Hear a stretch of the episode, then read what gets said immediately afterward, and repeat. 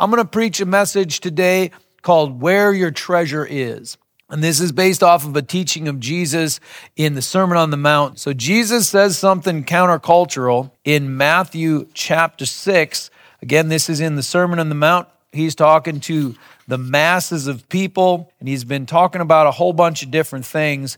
But here is what he says in Matthew 6 19 through 21. Jesus says, Do not store up for yourselves treasures on earth where moths and vermin destroy and where thieves break in and steal, but store up for yourselves treasures in heaven where moths and vermin do not destroy and where thieves do not break in and steal. For where your treasure is, there your heart will be also. So he says, do not store up for yourselves treasures on earth. So in our culture, this is profoundly countercultural. Like our purpose in our economic system, in our cultural values, is to get stuff.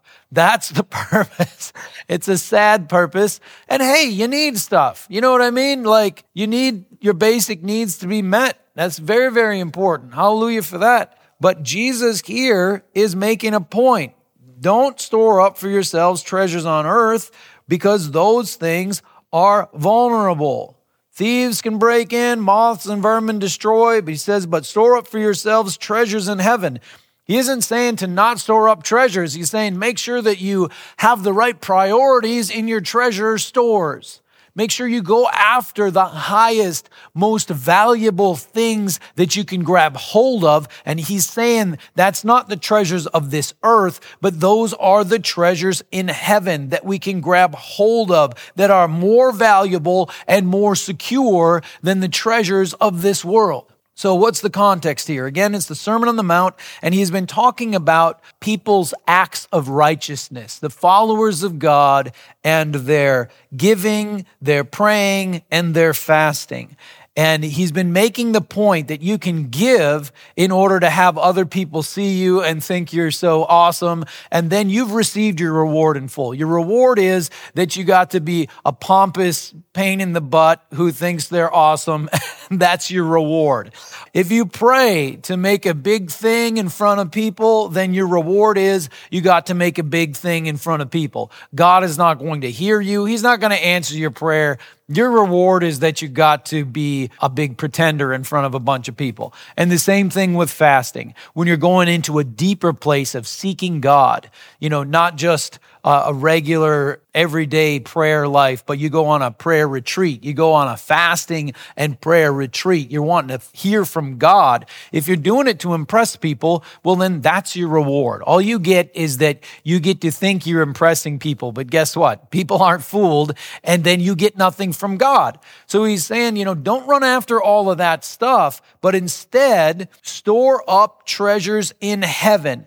What that means is that instead of doing all these things to be noticed by people. You do the right things behind the scenes, and then God will reward you in various ways. God will be there for you. You'll be storing up treasures in heaven by doing the right things behind the scenes when people don't see it, when it's just between you and God, when nobody's ever going to notice. If you do the right things at those times, that's when your Father in heaven will see you and you'll be storing storing up treasures in heaven. Now, I want to clarify something quick. It's not so much about what you have, but about what you do in secret. You know, it isn't that, uh oh, you've got too much in your bank account. Now God doesn't like you anymore. That's not this at all. What this is talking about is don't go after the worldly, go after the things of God. Now, you can serve God fully and have money. You just don't want to be serving money. you know what I mean? You make money an idol. You make money your purpose. You make material possessions your reason to be, and you've lost connection with God because the things of God are more valuable than that. And so if that's going to be our highest value, our highest end, then we've missed everything. But guess what? You can have resources and be using those for the kingdom of God. You just need to be serving, worshiping, giving your life to God. Let's go to 1 Timothy 6, 17 through 19 in order to really kind of push that home. Paul, writing to young Timothy, says, Command those who are rich in this present world not to be arrogant, nor to put their hope in wealth, which is so uncertain, but to put their hope in God, who richly provides us with everything for our enjoyment. Command them to do good, to be rich in good deeds, and to be generous and willing to share. In this way, they will lay up treasure for themselves as a firm foundation for the coming age, so that they may take hold of the life that is truly life. So he's talking about rich people being generous and willing to share, and that helps them have treasures in heaven. But Paul doesn't say, like we'll read in another passage here in a little bit, that the rich people need to sell everything they have, give everything away, and go follow Jesus. That it wasn't the time for that. The context wasn't right for these people. It was don't be arrogant and help some people out. Be thankful. God gives you these things for your enjoyment. Enjoy them. Be thankful. Don't be arrogant. Realize, you know, you've had some things work out in a nice way. Hallelujah. Don't be arrogant, but also be willing to share. Be generous and willing to share and to be rich in good deeds. So that's how you lay up treasures in heaven, even if you have resources. Hallelujah. You don't have to get rid of all of those resources as we see here in 1 Timothy chapter 6, but you want to serve God, serve the Lord have that idea of treasures in heaven, storing things up to your account before God. That's where you want to be rather than focusing on worldly things as the first goal.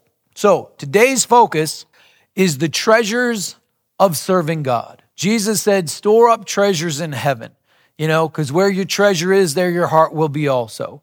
So we not need to make sure our hearts are in the right place. We value the right things. Then we're going to go after the right things. If we only go after worldly things, then we can tell we have a worldly heart.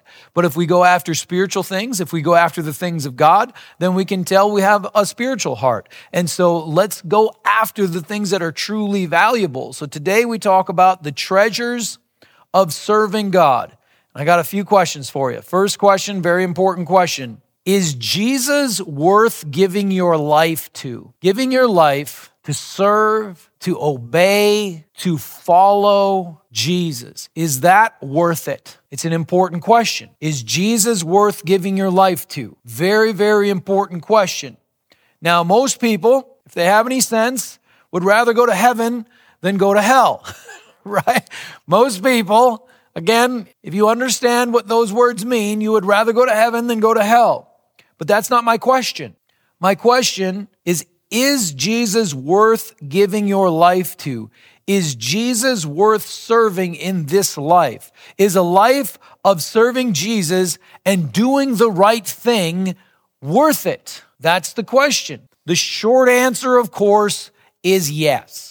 Of course, Jesus is worth giving your life to. Serving God in this life, sacrificing for the things of God in this life is worth it. But then why do so many struggle with truly surrendering their life to Christ? Why do so many people feel like they need to hold back from God? Why do so many people feel hesitant? If it's worth it and we know it's worth it, then we should jump in. Right? It's not complicated. If it's worth following Christ, giving your life to Christ in this world, we should jump in and be excited about it. So then why do people hesitate? I think it's because the treasures of serving God are out of focus. You know, we can get caught up in temporary things and that's all we see. The treasures of serving God can get out of focus. So that's what I want to talk about. Where your treasure is, the treasures of serving God. What are they? What can we expect from God? Is it worth serving Jesus in this life?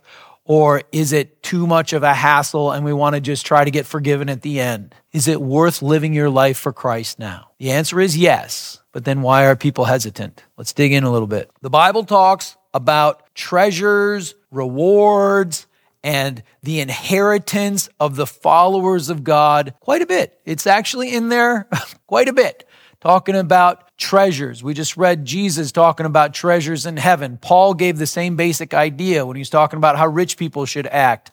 Treasures, rewards, the inheritance that the followers of Christ have. We are co-heirs with Christ. If the Bible talks about the rewards, the treasures, and the inheritance that we have as followers of the Lord, then it must be okay to talk about. Right? It must be not a selfish sin to talk about the rewards we get for following Christ, the treasures that we have, the inheritance that we have. It must not be a sin. Now I'm 50% Norwegian and 25% Swedish. I got a little German, a little extra bonus stuff from the continent. But there's a concept that I learned about some years ago, and that's Janteloven, the, law of Jante. You can look that up if you're Scandinavian and you're just like resistant to the idea of, say, receiving a compliment. If that makes you all freaked out. If thinking, yeah, you know what? That was a pretty good day. If that, it may, oh, I shouldn't say that. If, if that messes you up a little bit, look up Janteloven, the law of Jante, J-A-N-T-E, and that might help you because you need to get free from that. It's, it's a difficult one. It's got a deep, deep roots, but you can fight through that. And then you can just talk about the rewards. You can talk about the treasures. You can talk about the inheritance. You can talk about the good things and not feel a little funny about talking about good things. So it must be okay if it's in the Bible, talking about treasures in heaven, talking about the rewards we get, talking about our inheritance in Christ. It must be okay. And I see three major types of treasures and rewards that come to those who give their lives to serve Jesus who say, Yes, Lord, I'm in. I'm going. I'm not holding back. I'm going to serve you. I see three types of treasures for people who are willing to do that. From 1 Corinthians chapter 9, we're going to look at the Apostle Paul. 1 Corinthians chapter 9, Paul is talking about his service to the church in Corinth, and he talks about a reward. This one is an interesting one. I'm not starting with the most obvious. So here we go. 1 Corinthians 9, we're going to read 13 through 18. And then let's talk about the first type of treasures or rewards that we can receive by fully serving Christ. Verse 13, don't you know that those who serve in the temple get their food from the temple, and that those who serve at the altar share in what is offered on the altar?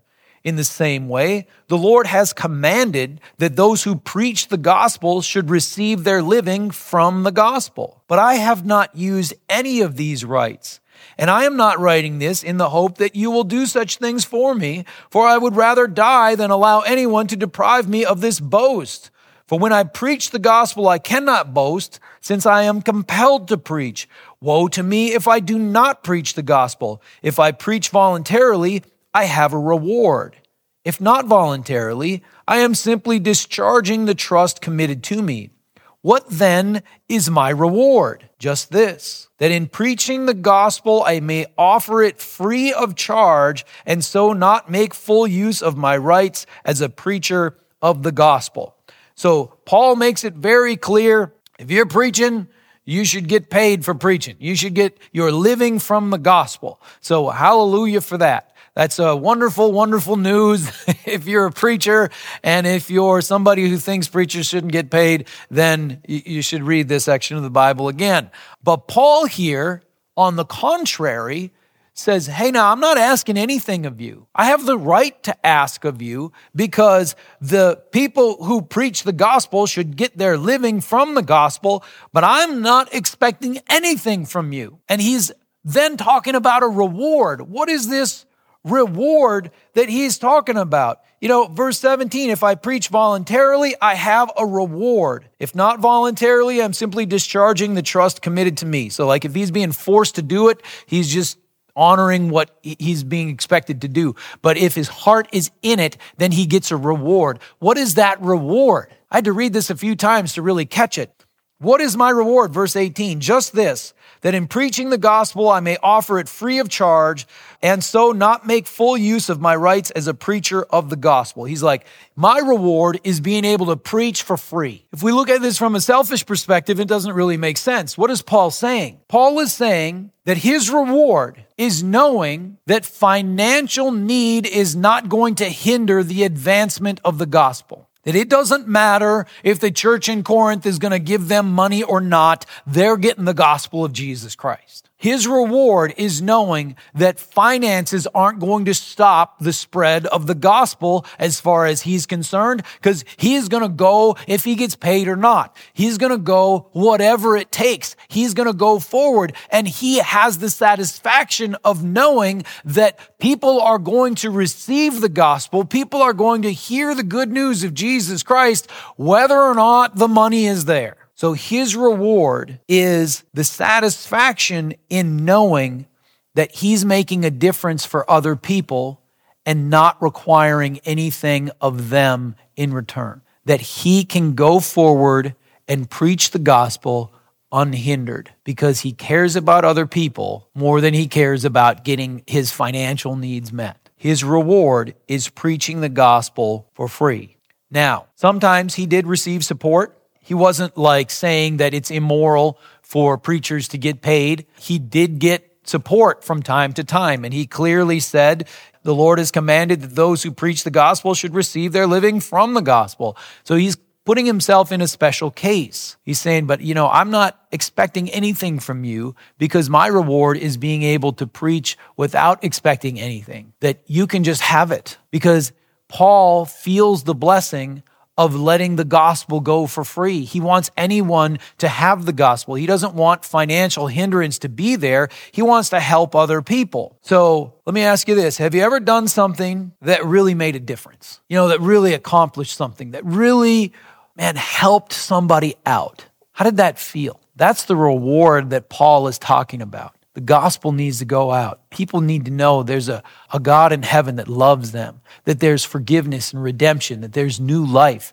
that people aren't stuck where they're at, but they can be overcomers. They can be born again. They can step into the place of being a child of God, a co-heir with Christ, and they can live a life of purpose and they can have everlasting life. And Paul is like, I'm going to give that to people. I'm going to help them see that. And his reward is knowing that people can receive the gospel of Jesus Christ unhindered by financial need. That's a blessing for him. That's a reward for him. It's worth giving your life to Jesus just to make a difference for others, just to know that you're part of the solution and not part of the problem. Just to know that you're part of bringing people into a reconciled relationship with God, into having a view of who they are as a child of God, not an accident, not just some, you know, cosmic mistake, not somehow broken and flawed with no hope, but brought into an understanding of who they are in Christ, forgiven, redeemed, brought into the family, and the reward of knowing that you're making a difference eternally is so valuable. That's a treasure to know that you're part of that. So it's worth giving your life to Jesus to make a difference for others. That's a treasure. That's what Paul was talking about here with his reward.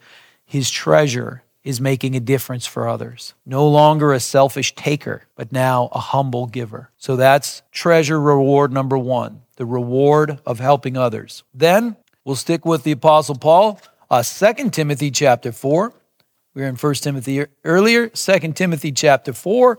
We're going to read verses 1 through 8. Great section of scripture here. And here, Paul is coming to the end of his life. He's getting to that place where he's looking back and he's looking forward, not to things that he's going to do on this earth, but he's looking to what it's going to be like to be in the presence of the Father. So let's look at this. In the presence of God and of Christ Jesus, who will judge the living and the dead, and in view of his appearing and his kingdom, I give you this charge. Preach the word. Be prepared in season and out of season. Correct, rebuke, and encourage with great patience and careful instruction. For the time will come when people will not put up with sound doctrine. Instead, to suit their own desires, they will gather around them a great number of teachers to say what their itching ears want to hear. They will turn their ears away from the truth and turn aside to myths. But you, keep your head in all situations, endure hardship, and do the work of an evangelist. Discharge all the duties of your ministry. For I am already being poured out like a drink offering, and the time for my departure is near. I have fought the good fight. I have finished the race. I have kept the faith. Now there is in store for me the crown of righteousness, which the Lord, the righteous judge, will award to me on that day, and not only to me, but also to all who have longed for his appearing. So Paul is spurring on Timothy, you know, like, come on, you can do it. You know, there's opposition on the outside, but he's also talking about, you know, the, the believers are going to start getting weird and believing dumb stuff.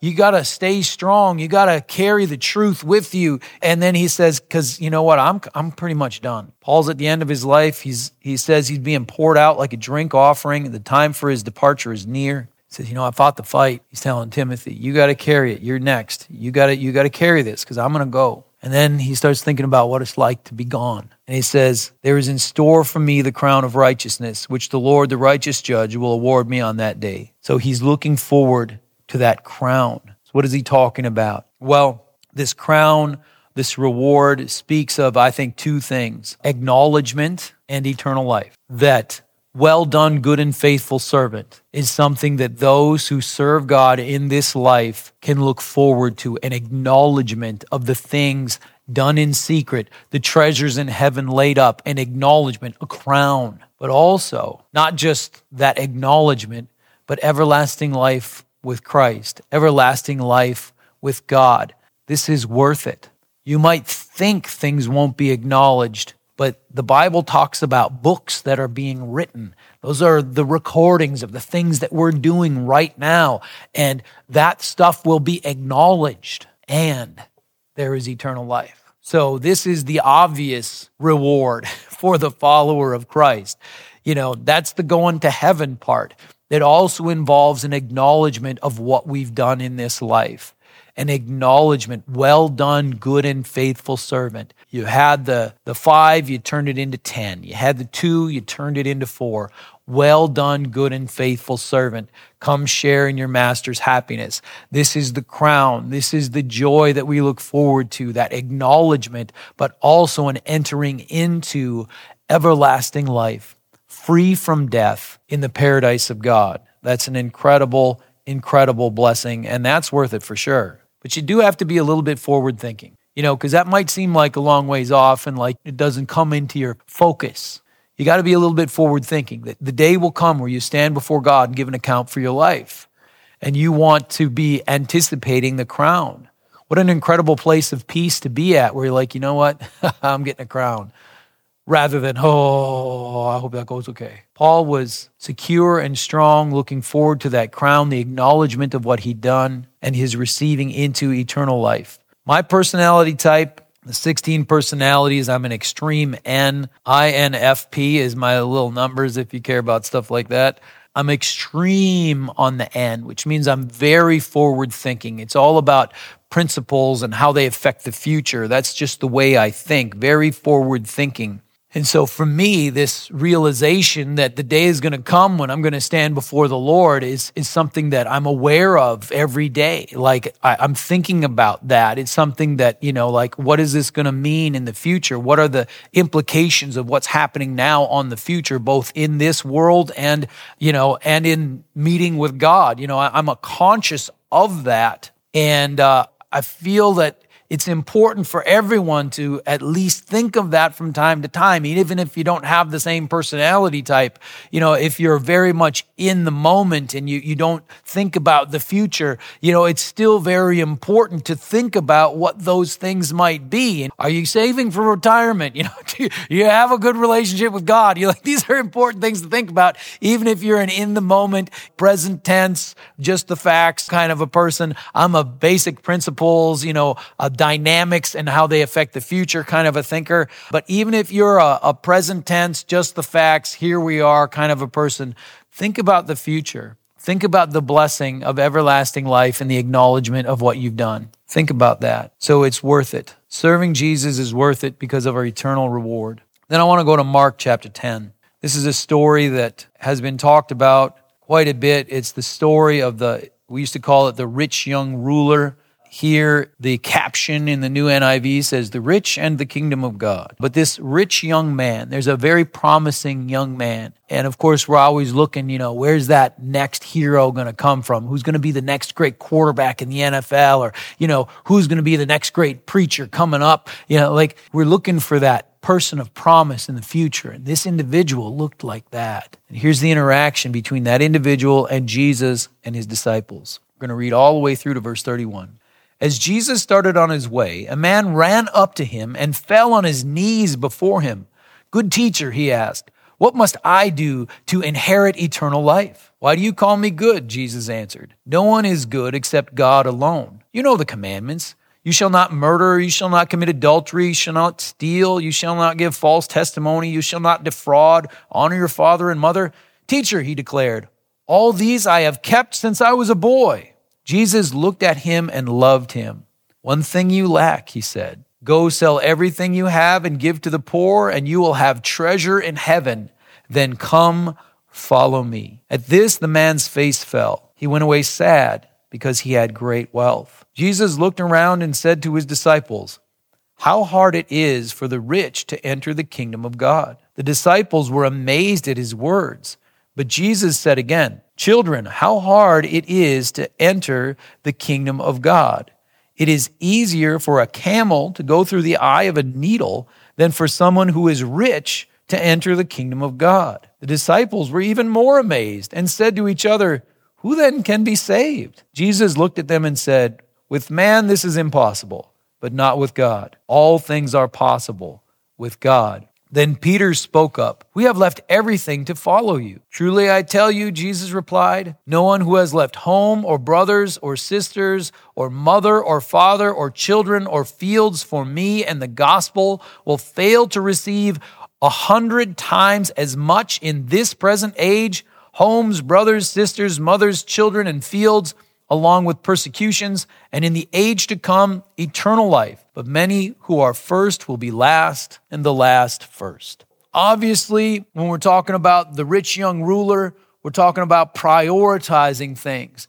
This rich young ruler, this rich young man who was following all the commandments, he ran up to Jesus and knelt at his feet.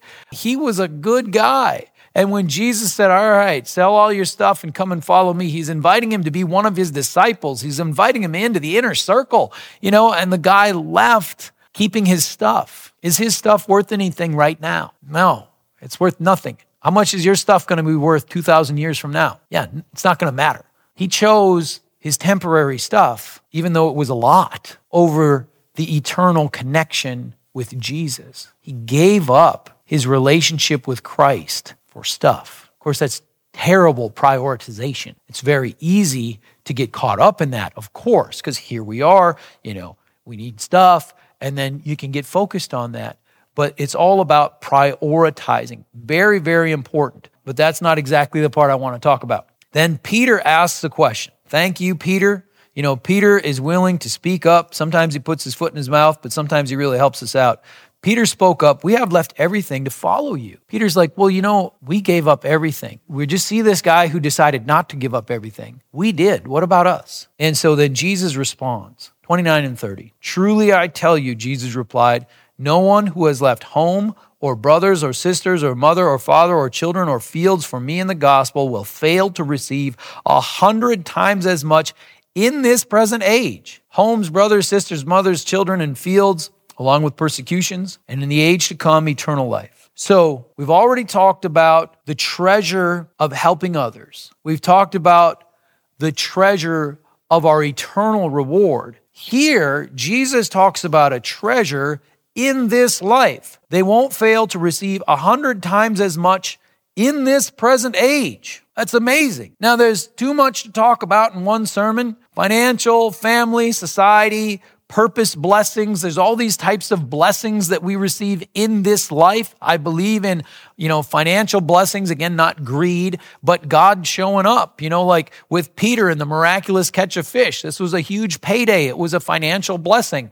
Uh, this happens all over, you know, the feeding of the 4,000, the feeding of the 5,000, the coin in the fish's mouth, you know, all these different provision blessings, financial type blessings, you know, those things are part of walking with God in this life. There's family blessings. You know, you might lose some relationships when you come to Christ because people are going to misunderstand you. They might hate you because of, you know, all that stuff, but you're going to pick up new relationships that are deeper and more powerful and more in number if you participate in the kingdom of God in church and in, in relationship with other people. There's blessings in society as the, the person who used to steal so they could buy meth instead now works and gives to the homeless shelter. You know, like it, it changes society. And then just living a life of purpose, that whole first one, the reward of helping others. These are incredible blessings that we can grab hold of. But I just want to focus on this one little thing, and that's this. Today, right now, God has your back if you serve Him. In this life, God has your back. He has your back both now and forevermore. We talked about our eternal reward. Hallelujah for that. People seem to know that, but God has your back now too. Now, when I first came to know God, I sort of, I don't know, automatically felt secure in my relationship with God. It was something that He spoke to my heart. I don't know. I just knew He had my back. I knew I had nothing to worry about. I knew that I guess this life doesn't matter that much. You know, I have eternal life. I have something far greater than anything this world could possibly give. And so I felt no sense of vulnerability. I felt no sense of insecurity. I knew God had my back. You know, even if I got thrown into the flames by, you know, the furnace by Nebuchadnezzar or whatever, like, didn't really matter to me. I'm like, well, God's got me. That's fantastic. And I want I want you to know that God has your back when you serve Him. Now, of course, if you're rebelling against God, if you're refusing God, God does not have your back. You know, then you're on your own. But when you've given your life fully to Christ, you're walking in His ways, you have the blessing of purpose, the treasure of helping other people out, making a difference. You have the treasure of eternal life in the future, and you have the treasure of knowing God's got your back in this life. You won't fail to receive a hundred times as much in this present age. You might have to give some things up, but you're going to get things better. You're going to get more. I've seen that in my life. Again, that's a lot to talk about. But what I want for you is I want you to feel the satisfaction of helping others, being a blessing to other people, the treasure of being a blessing, to go after that treasure. I want you to feel the security of knowing that God has your back. Not just go to heaven, but now. He's with you. He's going to help you. You might have some sacrifices, you might have some opposition, but God's with you. He's going to return good things to you in this life. It's worth serving God in this life. It is worth giving your life fully to Jesus. So don't hold back don't wonder, ah, I don't know if it's worth it. It's worth it now. It's worth it forever. It's worth it for who you get to be, the purpose you get to have. It's worth it. It's worth serving God in this life. The treasures of being a blessing to others, the treasure of knowing that God has your back now and forever are worth it. There's really two options. Like with the uh, rich young man you can go away sad or you can come into the family of God. Those are your two options. Don't go away sad. We're going to close with Colossians, which is, you know, one of the great prayers in the book of Colossians, chapter 1, verses 9 through 14. Here Paul is he's praying over the church in Colossae and he's not met these people. He didn't plant this church. He just heard about it and he's writing them a letter and he's encouraging them and this is and he's been praying for them and so this is his prayer for them. And I, I wanted to sink in, and then we're just going to close in prayer. Colossians 1 9 through 14. For this reason, since the day we heard about you, we have not stopped praying for you. We continually ask God to fill you with the knowledge of His will through all the wisdom and understanding that the Spirit gives, so that you may live a life worthy of the Lord and please Him in every way, bearing fruit in every good work growing in the knowledge of God, being strengthened with all power according to his glorious might, so that you may have great endurance and patience, and giving joyful thanks to the Father who has qualified you to share in the inheritance of his holy people in the kingdom of light.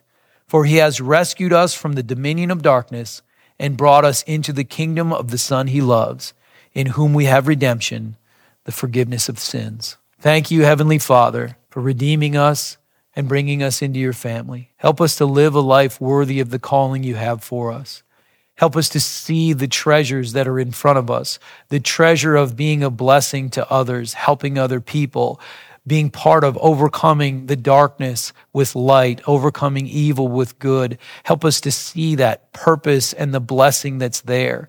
Lord, Thank you that you have our back when we serve you. Help us to trust in you and live this life knowing that you are with us. But let us not pretend when we're not following you, pretend that somehow you're obligated to help us.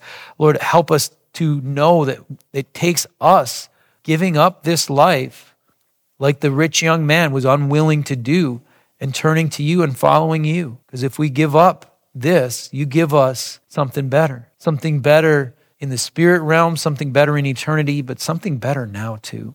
So, Lord, help us to see that serving you fully is worth it and help us to walk in your ways, not foolish, not believing all kinds of goofy things that our itching ears want to go to, but trusting in you, being humble and gentle and filled with your truth. Bless us with this. In Jesus' name, amen.